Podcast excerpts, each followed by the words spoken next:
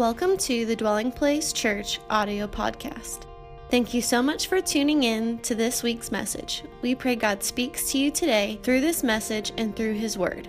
For more information about our church, be sure to visit us on the web at dwellingplacemovement.org. Now, it's time to listen to this week's message. If you're not aware, at Dwelling Place, we are very clear on what God has called us as followers of Jesus Christ in this community to obey Him in. And the mission here at Dwelling Place is to gather people to Jesus Christ and lead them to biblical maturity for the multiplication of believers, leaders, and churches. Now, when we say the multiplication of leaders, one of the ways to understand leaders is leaders in the kingdom are laborers. There are no leaders in the kingdom that don't labor. It's like the Apostle Paul said, imitate me as I imitate Christ. Leaders are laborers. They put their hands to the plow in the work of the kingdom. Well, today we are having what is called Young Communicator Sunday because God's called us to multiply believers, leaders, and churches. What that means is multiplying what I do, Pastor Craig does, what you do in other people. And so instead of just hearing from myself or Pastor Craig today, we're going to have the wonderful honor of hearing from Henry Sarty, Tony Parsons, and what Christ and his work uh, is going to lead them to communicate to us today. It's going to be a wonderful time. I'll come uh, up at the end and, and conclude as well. But it's good for all of us to grow in learning to receive from other voices and to honor Christ and other vessels. Amen. And I'm looking forward to it. And uh, if it was anything like the first gathering, it's going to be a wonderful time. So at this time, I'm going to ask Henry Sardi to come and begin to share what the Lord's put on his heart. Much love here for you, brother. Much love. Thank you. Good morning, everybody. Um, I'm gonna share my life verse with y'all first and I'm to share from how that's my from that my testimony and how that impacted my life. Uh, first, I'm to give some a background before I read the verse. I'm reading Ezekiel 36, 26, and 27. I'll go ahead and read it. I'm sorry. Um, Ezekiel 36, 26, and 27. I was I will give I will give you a new heart and put a new spirit in you. I will remove from you your heart of stone and give you a heart of flesh, and I will put my spirit in you and move you to follow my decrees and to careful and to be careful to keep my laws. Um, just a quick background: Ezekiel was a priest who was called by God to be a a, a prophet of, of the Lord.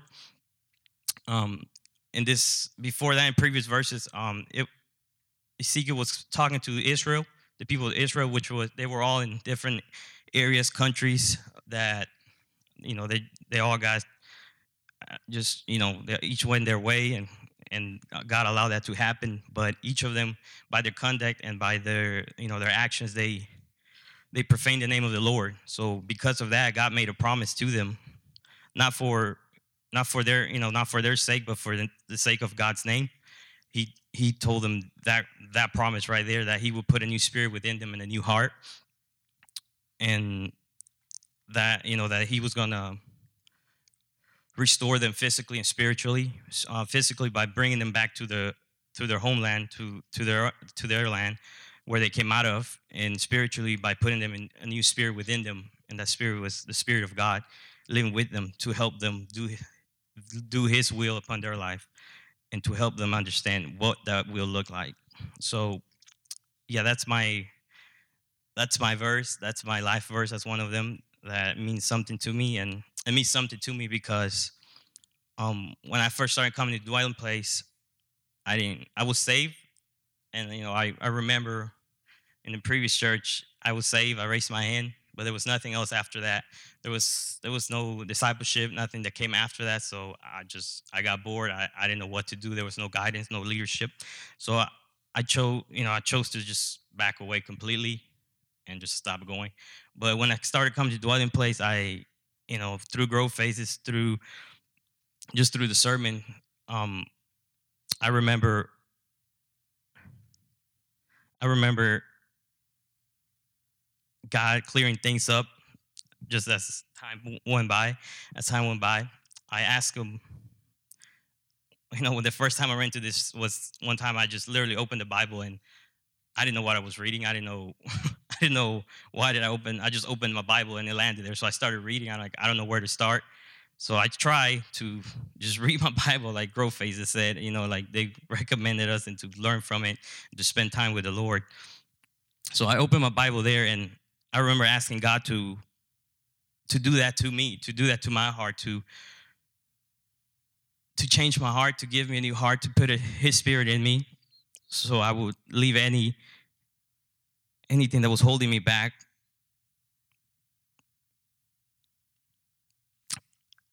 To him, to him, for him to, for him to like, to deal with, not for me to deal with. But when I asked him that, I didn't know what I was asking. I was, I asked him to change my heart, and I didn't know what that truly meant. Which you know, that meant a lot. That meant that he was, he literally started digging from from my past, like not to rub it in my face, but areas that needed to be cleansed and areas that needed to be surrendered to Him.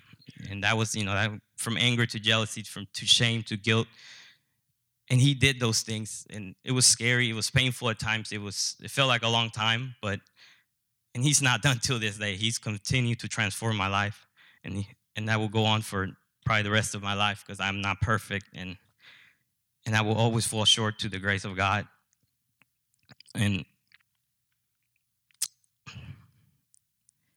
I just remember asking him for that and telling him to to do his will upon my life too that I was his vessel that he would equip me to do his work and not my own desires not my own not my own will you know I was a very prideful person so it was hard to let a lot of things go and I just learned to be humble like he asked me to to humble myself down to surrender areas of my life that i didn't want to let go.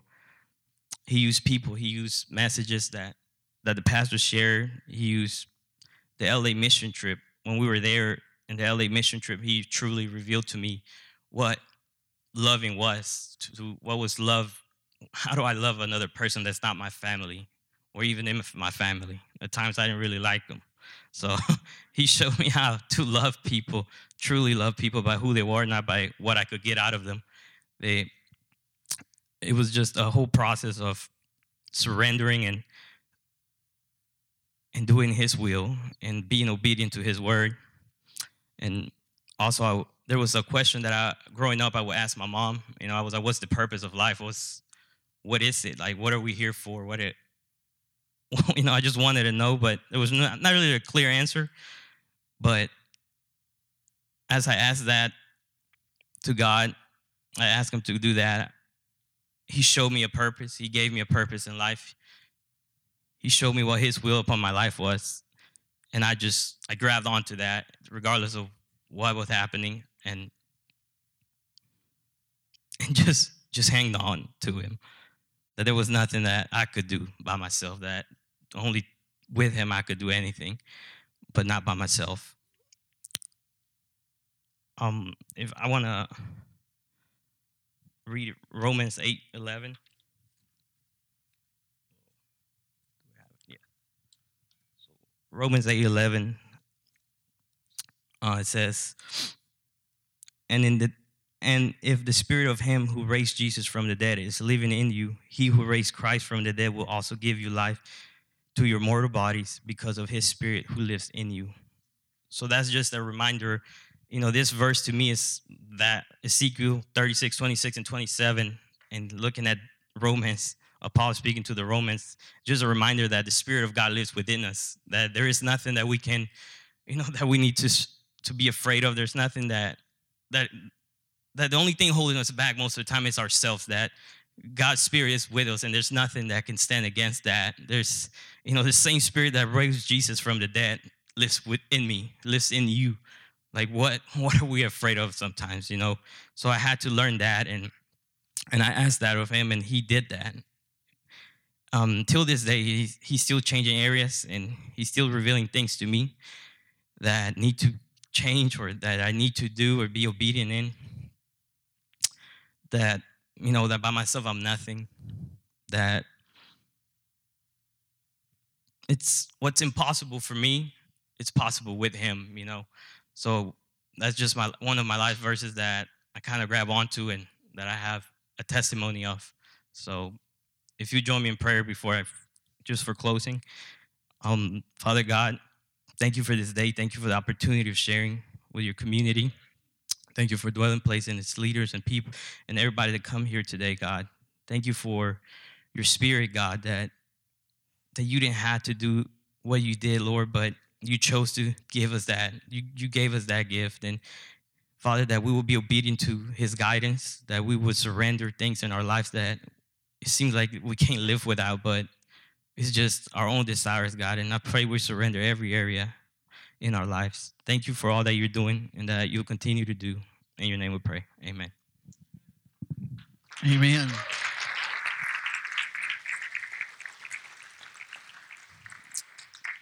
Praise the Lord. You know what I loved about what he said is when he opened to Ezekiel 36 and he read that, his response was right because he said, Do this to me. How often do we go to Scripture and we read it? See, Scripture is not like a novel that you go pick up at Barnes and Noble or buy and have shipped to you off Amazon. This is a book about a living God who has the ability to make come alive to you what you read in this book that he promises. When Henry saw that scripture, he said, Do this to me. It made me think, what are things that we have read or we have known in scripture, but our response hasn't been that pure? Pure in the sense of a noble heart of saying, God, you're promising this? Then do this to me. Because God wants his will to be performed in your life and you experience it. Amen? Then he talked about some, he said, not just do this to me, then after God worked in his heart, God began to work in other areas of his life and he said, Deal with this in me. Ain't that what God does for us? Then he starts dealing with wrong attitudes. He mentioned pride and uh, I know in the first gathering he talked a little about anger and things. So say, God, do this to me. Then God, deal with this in me. And then he spoke about direct me to your will, to do your will. That's what I got out of it. And what you see is you see the testimony of someone that's experienced transformation, biblical transformation, not just in theory, a churchgoer, but who's actually experienced the, the God that this book is about and his power. And if you haven't, it's our hope today that you know you can. Amen? Amen. Well, next we have Tony Parsons who's going to come, and I'm so thankful to be a part of a community that uh, believes Acts 2, that in the last days God pours out his spirit upon all flesh, and men and women shall prophesy. Prophesy means to utter God's truth under the anointing and by the work of God's Spirit. And um, if any need, I have a 10 page plus paper I wrote when I was in Bible school on 1 Timothy 2. Uh, if you need that paper to correct your theology, uh, will help and serve you in that way uh, if you don't understand what 1 Timothy 2 actually means. But God has poured out His Spirit and has empowered women to communicate His truth as well. And I'm honored uh, to receive from Christ through my sister today and what God's put on her to share. And we thank God for His work in your life, Tony. Thank you. Well, good morning. We're going to um, dive right into the book of Psalms. We're going to go to Psalm 139. So if you have your Bibles with you, you can turn there. And while you're turning there, I got to say that I have so loved this series, My Life Verse, because I think it's a really cool um, thing to think about. We all are reading the same book, we're reading scripture. And the fact that it's living and breathing, and the Holy Spirit uses different um, truths to speak directly to each and every one of us specifically, and it really transforms and changes our lives is just so beautiful to see. Um, and I love the book of Psalms because it's a record of responses from God's people um, in worship and prayer. And we see in Psalms um, a book that's deeply relational and it teaches us how to relate to God in various um, circumstances in our life. We see people being very raw with their emotions, with their anger, with their hurt, with their pain, um, and they're just bringing it to the Lord. And I really, really love that. Um, I read recently that the book of Psalms was composed by an individual and then it's used by the community. And I thought that's exactly how our lives are. Christ is composing a story within each of us. Um, and as we live that out and as we share that with others around us, it affects the community of believers around us. So, my hope today, as I share my life verse, is that that will do the same for you, that you would be encouraged, you would be spurred on to good works. Um, and I want to encourage you all, too, to share your story. Um, you never know what just one piece of your story, sharing that with someone, would do um, in their life. So, all right, let's read. Psalm 139, starting in verse 1. It says, Lord, you have searched me and known me. You know when I sit down and when I stand up.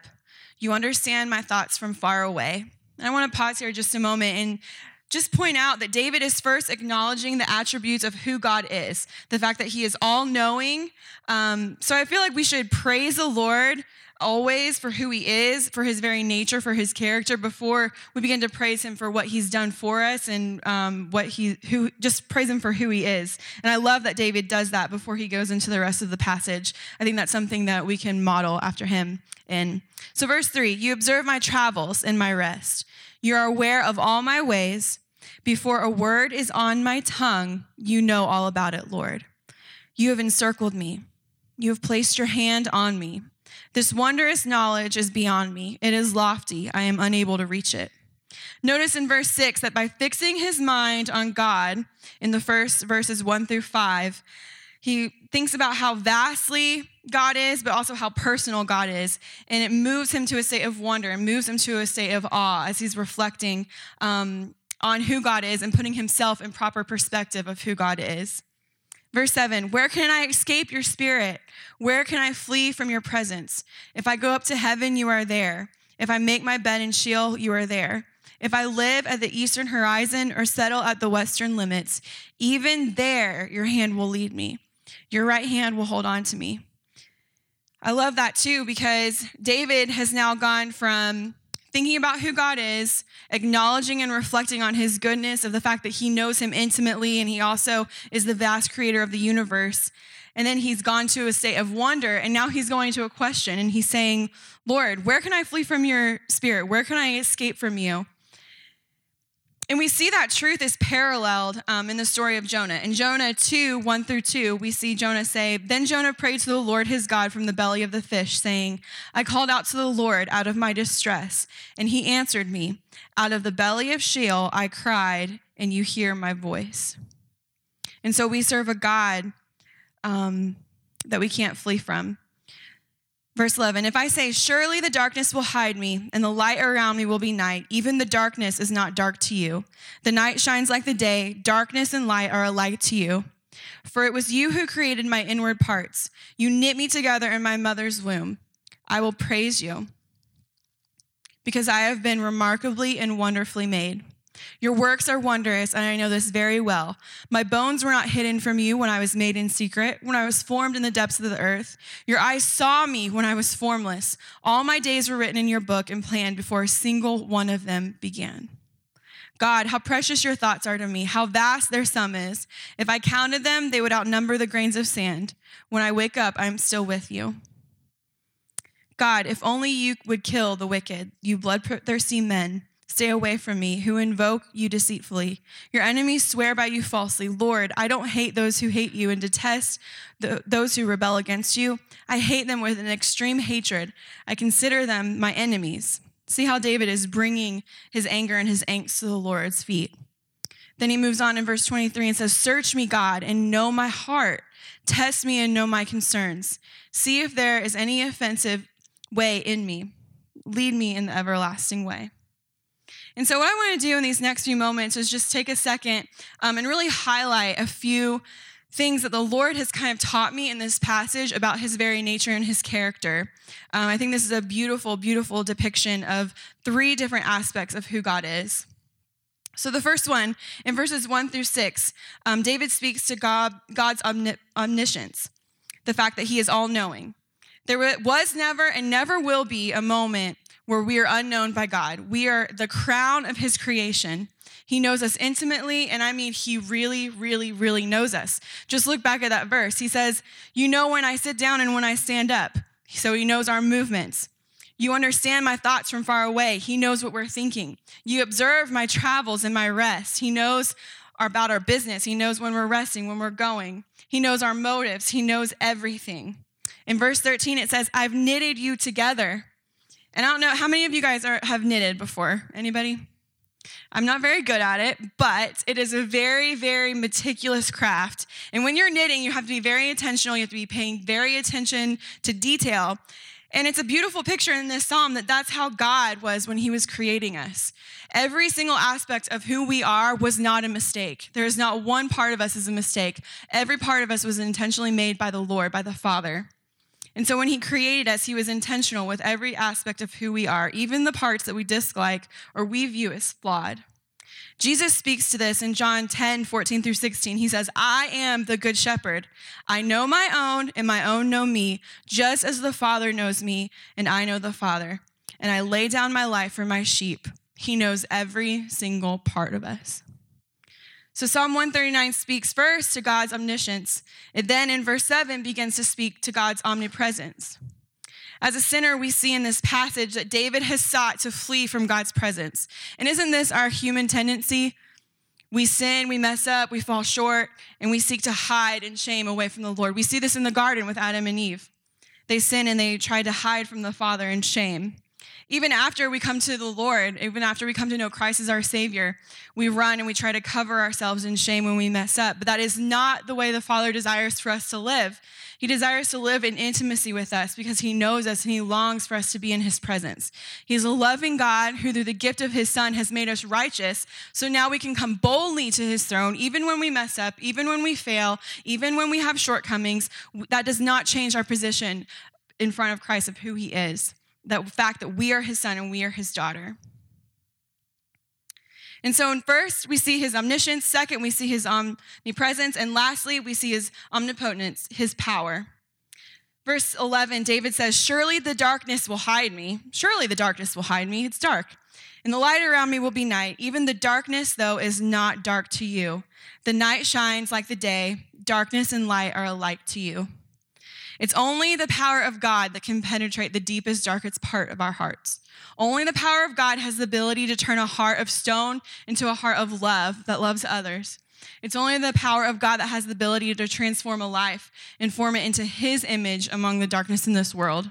You know, I look at my life and I look at who I was before knowing Christ, and it is a miracle who the Lord has turned me into being to an image of his son. I look at my brother, who I see every day, and I remember how he was so hardened to people. And now he is like a big mushball, um, and it's Christ loving others through him. And it's only by the power of the Lord um, that that, has, that transformation has taken place. Um, Donald Donald Miller, in a book called Scary Close, um, urges readers to drop the act of who they are portraying themselves to be in order to find true intimacy with others. And in this book, it's really, really interesting. Um, it's a really great book that spoke a lot to me in that certain season of life. Um, he shares his journey of kind of discovering who God authentically created him to be. And he shares about how he learned the importance of living out within community that true self of who he was. And he gave this illustration, and I'll never ever forget it because it hit me so hard. Um, he said, We are each born as our true selves. So within this circle is our self. So we begin living out who God specifically intended us to be. Then, somewhere along the way, whether it be a traumatic event, whether it be standards that parents place on us, whether it be a mold that culture wants to put us and box us in, we feel shame for who we really are. So he said that he draws this other circle around who our true self is, and this is shame. And so then what we do is we begin to cover that shame. We spend so much energy, all of our time, trying to portray someone who we're not in order to cover that shame and meet the expectations of the culture all around us. And that becomes our personality. And we'll call that circle C.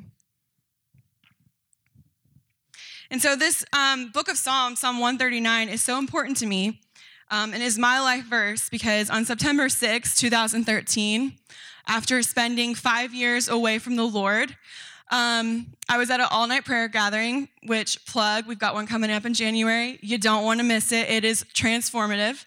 Um, I was in prayer and the Lord broke through, broke through all of that shame. He broke through all of that cover that I was trying to hide.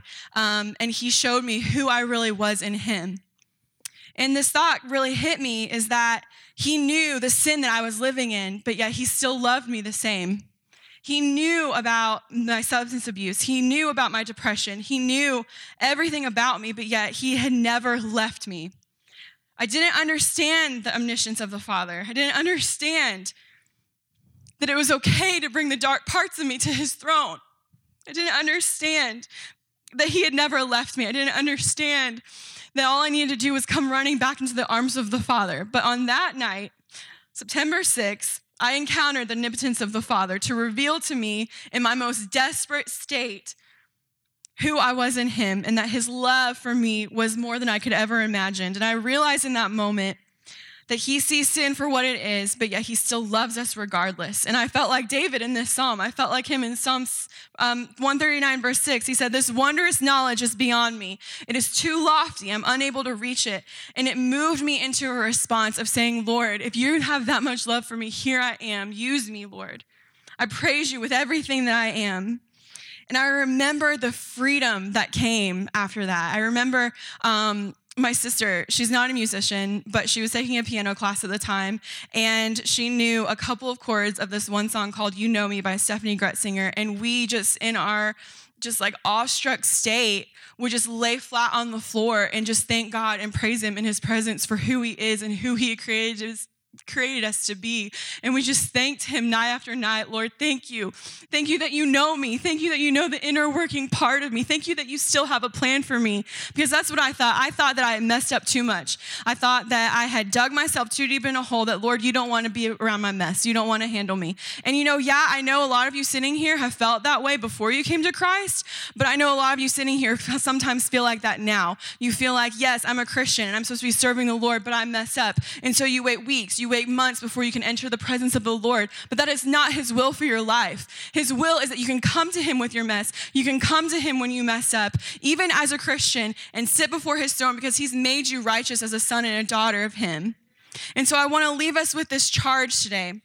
Some of you, the, fir- the first category of people in this room, you have experienced this love and understanding, but sometimes, like me, you forget about it. You forget that the Lord doesn't require you to be perfect. You forget that all He wants is for you to be completely who you are and come into His presence and rest. You don't have to be perfect. Some of you, number two, may just need to be awakened to God's presence in your life and what He's desiring to do in your current context. Maybe He's desiring to use you to reach someone at work that you've been feeling a prompting to, but you're a little timid. Well, His Spirit wants to give you and empower you to do that. Some of you may have a dream that's deep inside of your heart that you're like, I don't know if it's me or if it's the Spirit. Well, the Lord wants to awaken you to that. There's a lot of things that the Lord wants us to be awakened to in our lives because He is omnipresent. He is always with us. We can't flee from His Spirit, we can't flee from His presence. And number three, maybe there's areas in your life where you need to come out of hiding. You need to come out and lay it before the Lord certain areas of your life where you need to be upfront and honest and you need to model like David in this scripture. And maybe you're angsty about something. Maybe you're angry. Maybe you're mad at something that you thought that the Lord was supposed to come through a certain way and he didn't and you're upset about it. Well, the Lord invites you into his presence still. He wants you to come into his presence exactly how you are, exactly with your emotions. He created our emotions. He wants us to come into his presence so he can bring that out of hiding and reveal that to us. So, as in closing, let's go ahead and close our eyes and pray. Father, I thank you so much. I thank you for who you are, Lord. I thank you that you're creator God. You created each and every one of us in this room with a distinct plan, with a distinct purpose. And Father, I pray in these moments that you would, um, Holy Spirit, just highlight areas in our life that we need to bring before your throne, areas in our life that we've been in hiding from.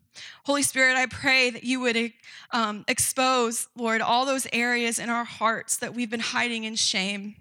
I pray, Holy Spirit, that you would speak truth in those areas. And I pray, Lord, that you would awaken us to what your spirit desires for our lives. Lord, we love you. We praise you. In Jesus' name, amen. Oh, praise the Lord.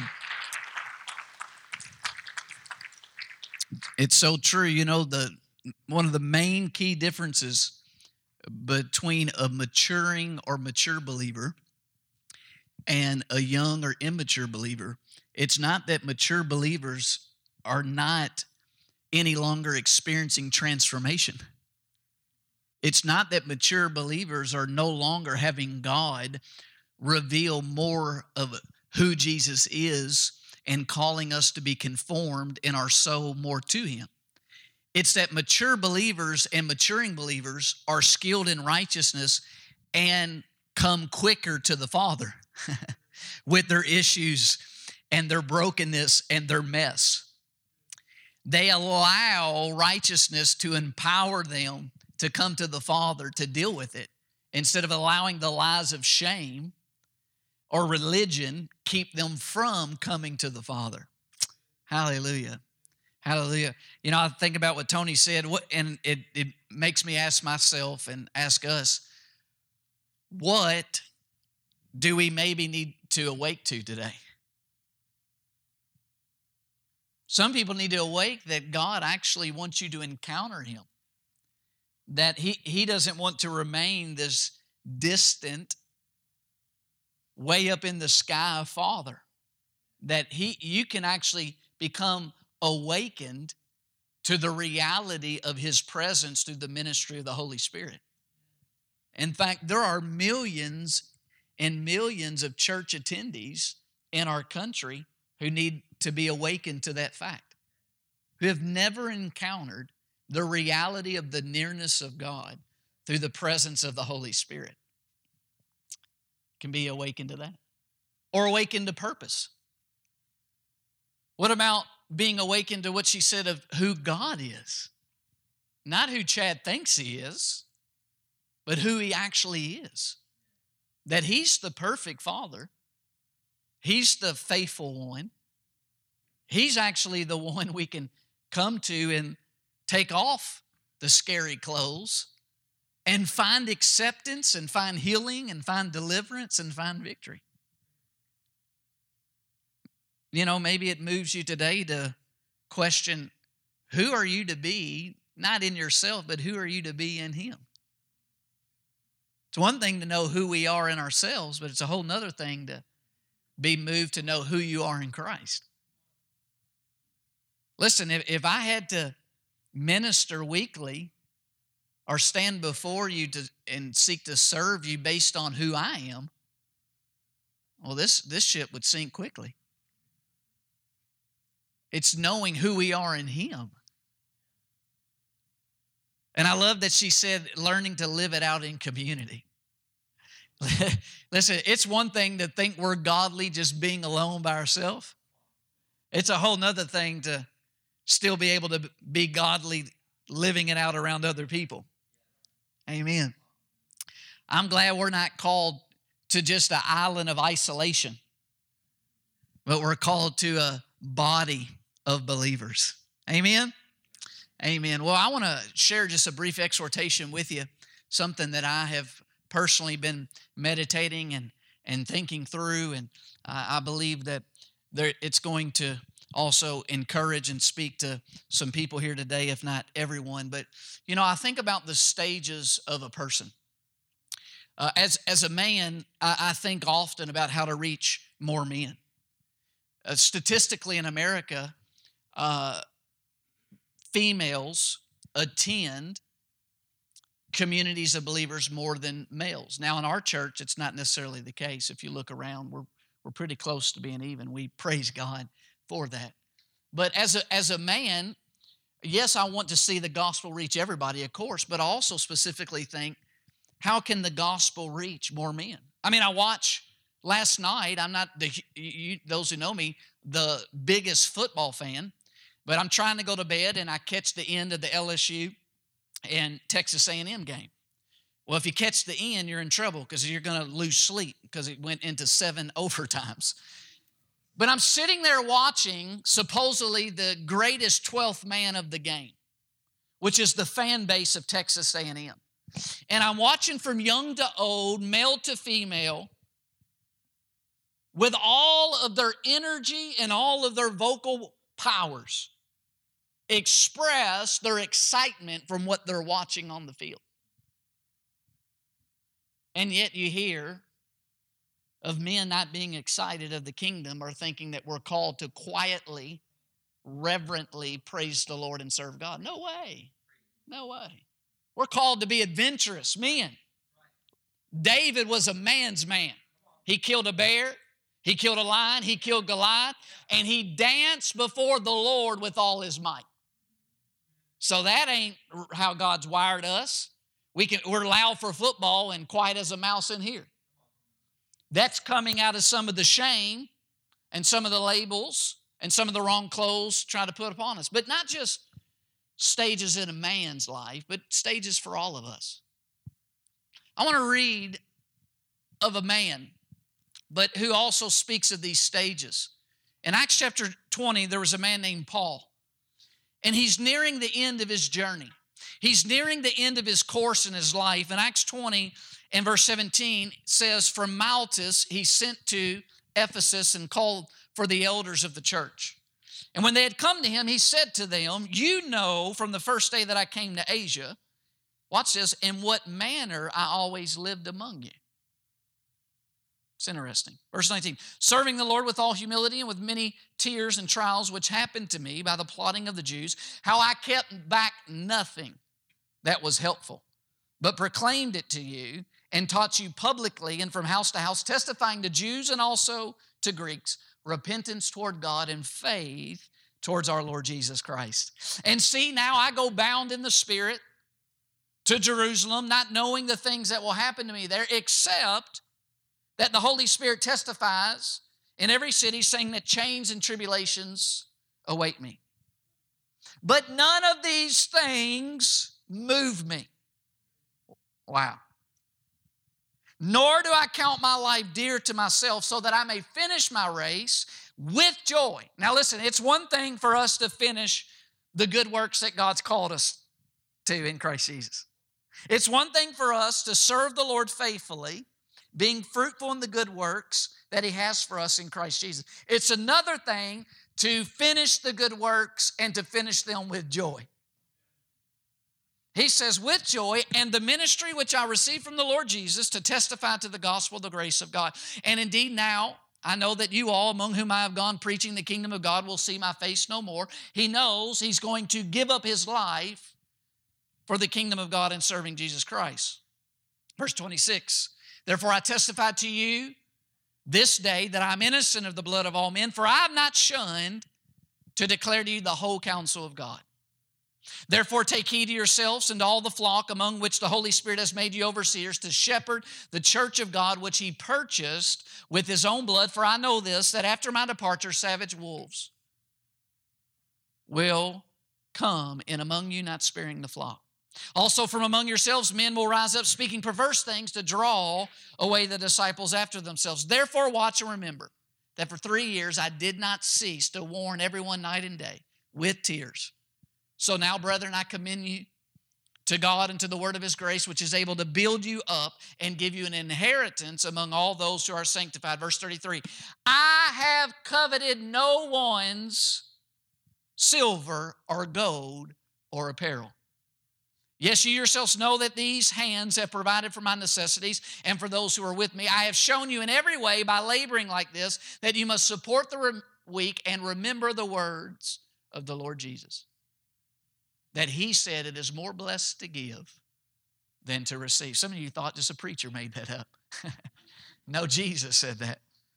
And when he had said these things, he knelt down and prayed with them all. Then they all wept freely. I love that. My God, if we could get men and women and young and old to be free in the Lord enough to know they can weep freely. That they can let their emotions and the stage of life and what they're going through be free. And fell on Paul's neck and kissed him, sorrowing most of all for, for the words which he spoke, that they would see his face no more. and they accompanied him to the ship. You know, I see here stages of a man. It's interesting because he tells the Ephesus elders in verse 18, he says, You know what manner I always lived among you. But you know, he didn't start there. He didn't start there because before Paul was called Paul, he was known as Saul. He was known as Saul. And before he was filled with the breath of God, and before he was empowered and appointed for the ministry and the work God had for him, he was seeking, like every one of us find ourselves at times, seeking to acquire things in this life. He was seeking to acquire an identity. He was seek, seeking to acquire a position. He was seeking to acquire fame and nobility, reputation. He was seeking to acquire a job and a status. And yet, he made it out of that stage. It's my hope that every one of us here would make it out of that stage. See, I believe you find these stages of a human's life. You find this even in the beginning. In Genesis, now Genesis is a literal book talking about a literal creation. Amen. And uh, that, that child smells the soup and is ready. Uh, but Genesis is about a literal creation, it's about literal people, and yet it's filled with so many spiritual truths of depth symbolized in the literal account that Moses gives. For instance, did you know that the first three children are sons of Adam and Eve, the first uh, people that God created, the first humans, that each of their names can represent for us today these stages of life, stages that humans deal with. See, Cain was the first son of Adam and Eve, and the word Cain in Hebrew means acquire, means acquire. Abel was the second son of Adam and Eve, and Abel's name in Hebrew means breath.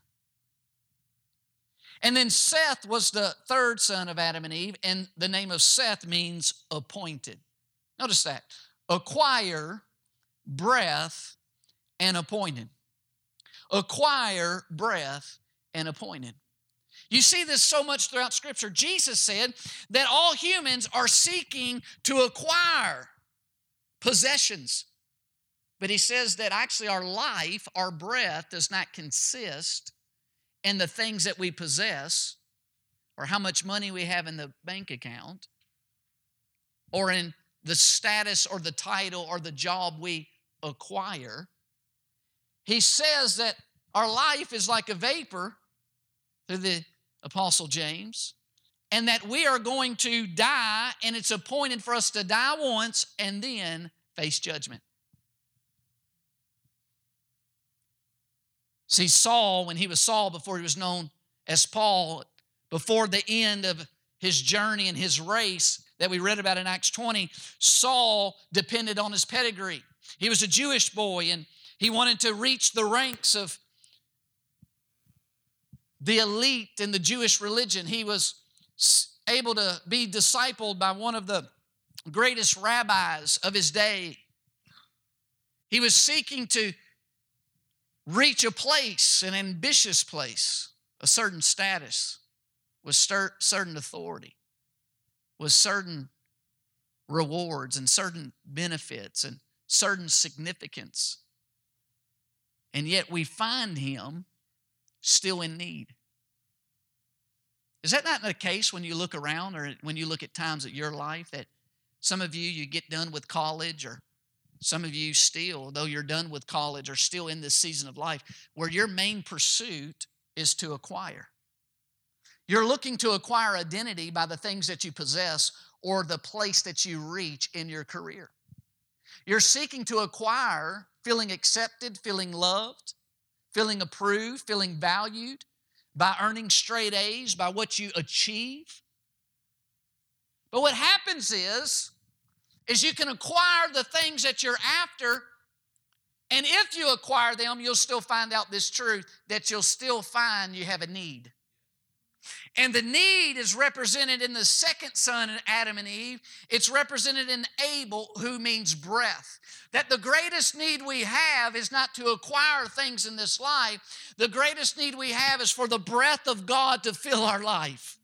Like Henry said, that Ezekiel 36, that we, though we have a heart and though we have desires and though we have ambitions and though we have a spirit, we find something is needed. We need God to give us a new heart. We need God to give us new breath. We need God to give us a new life. We need God to give us a new spirit. We need God to give us also His Holy Spirit. We're in need for breath. How many people do finally acquire what it is they think they need, and they find out the more they've acquired, it actually extinguishes more of their breath in life. It leads to more stress and it leads to more heartache and more worry and more cares. I think about that it's not just men who seek to acquire, but you know, there's females who seek to acquire that husband or one day acquire children. And we all have our different tendencies of what it is we're seeking to acquire, but we got to see that through Genesis, the story of the beginning, there's this symbolism, and see from the life of Saul that acquiring the things we think is not going to bring the ultimate sense of fulfillment. That what we really need is the breath of God's Holy Spirit in our life. We need the breath of God. We need the breath of God. You know, if we were fortunate enough and had the ability to all gather up, up in a big old bus or multiple buses, and we went down to a nursing home here, I've always enjoyed the opportunities God has provided at times to be around older men and women, to listen to the perspective, and you see the reality of this that many of them have spent their whole life just in that first stage of a human seeking to acquire. Acquire 401k, acquire a certain place in their career, acquire the dream home, acquire, acquire, acquire. And they've done it, but now at the end of their life, they're getting a bigger perspective that actually what is more important than all the things that they had sought or possessed is the fact that they have breath, that they're still alive. You begin to find that they become just as thankful for life as they do the things that they have received in the life that they were given. Coming out of Thanksgiving, I would pray that the Holy Spirit would spark and move us to not just be thankful for the things that we have, but get back to the simplicity that of just being thankful for life, for breath, for the opportunity to still encounter and walk with God today for today is the day of salvation for breath. But then there's also the third stage appointed. Appointed. Fortunately, some people never really reach this place of perspective of being appointed. Some unbelievers reach the perspective of moving past just seeking to acquire things and later in life realize that the greatest gift is having breath. It's life itself because it's in life itself that we are to find God who gives us that life. But there are people that move past that stage and they get to the stage of what today we're saying Seth represents by his name, by it meaning appointed that you're appointed for a specific purpose in the kingdom of God. That as long as you still have breath and you understand the value of life and the breath you have, that that breath is to exhale the purpose of God and the good works that He's appointed for you that you're an appointed person. You're appointed, listen, not just to come and sit, you're appointed to go and be witnesses. You're appointed not just for failure, You're appointed when you have the breath of God and the empowerment of God's Spirit, as Tony mentioned, you're appointed to fruitfulness. Paul sets before us this high calling. He's a man that's endured suffering, shipwrecks, being stoned, being beaten, fastings often. He's endured so much, and yet he still has breath. Why? Because he has the breath of God's Spirit empowering him. And those circumstances and trials could not extinguish it. And that's why you see him at the end of his life. And what is his main thing that's being breathed out of his breath of life that remains? It's the fact that I have been appointed by the King, Jesus Christ, to a race, to an assignment, to a ministry, to a calling to extend the kingdom of God. And he says, Nothing else moves me but what I'm appointed for. Wow. Does that not set before us today the high calling of what the breath of God can do in you and I? The high calling of what the breath and the empowerment of God's Spirit can do through this community? See, I, am not just amazed at how much I can mess things up. I'm amazed that God still has such a high calling upon our life. Wow. Wow. You know, we go into Christmas, and those that are parents and understand deeply the, the pressures of this world, these, these shame, these labels, these clothes that try to come on us, even as God's people. Of how many people will help stores get in the black by you going into the red? What sense does that make? It doesn't make sense, but you know what drives that? We actually think as parents that the more we give our kids and the gifts we give, that that's going to give them actual breath. Listen, that's not going to give them actual fulfillment. That's not going to give them an actual sense of purpose and appointed. And so we do it trying to keep up with the world And yet, it's not the difference maker. Because I know people here that grew up with very little. And I know someone here that my mom w- would do anything to get me everything I wanted. But ultimately, those two things don't make the ultimate difference. What makes the ultimate difference is the breath and the empowerment of God's Spirit. That as we go into Christmas, I want to exhort us of these stages of a person, and let's not get stuck in the acquiring, and let's not get our children just thinking that life in the stages of life is all about acquiring more. Let's look at the one who shows us these stages today, Paul, who at the end of his life says, Remember the words of Jesus.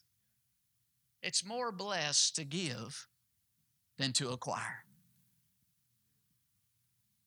Because listen, when we give, we're sharing the breath of God. Because God is a giver. And you know what God gave? He didn't give silver and gold, He didn't give more apparel. Listen, He gave Himself, He gave breath through the life of His Son, Jesus Christ. Thank you so much for listening to this week's message. If you would like more information about our church, be sure to visit us on the web at dwellingplacemovement.org.